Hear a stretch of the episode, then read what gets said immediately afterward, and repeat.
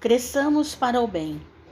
Porque aquele que Deus enviou fala as palavras de Deus, pois não lhe dá Deus o Espírito por medida. Jesus. João capítulo 3, versículo 34. Observa a manuficiência das concessões divinas por toda a parte. Enquanto o homem raciocina a distribuição desse ou daquele recurso, Deus não altera as suas leis de abundância. Anota na terra em torno de ti.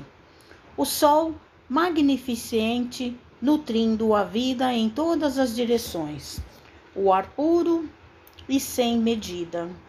A fonte que dá sem reservas, tudo infinitamente doado a todos, tudo liberalmente repartido. Qual ocorre às concessões do Senhor na ordem material, acontece no reino do Espírito.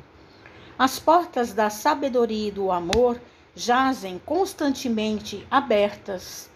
O tesouro da ciência e as alegrias da compreensão humana, as glórias da arte e as luzes da sublimação interior são acessíveis a todas as criaturas.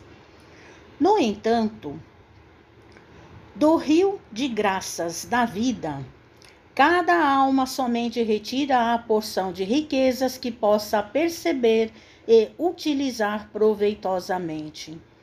Estuda, observa, trabalha e renova-te para o bem. Amplia a visão que te é própria e auxilia os outros, ajudando a ti mesmo. Recorda que Deus a ninguém dá seus dons por medida, contudo, cada alma traz consigo a medida que instalou no próprio íntimo para a recepção dos dons de Deus.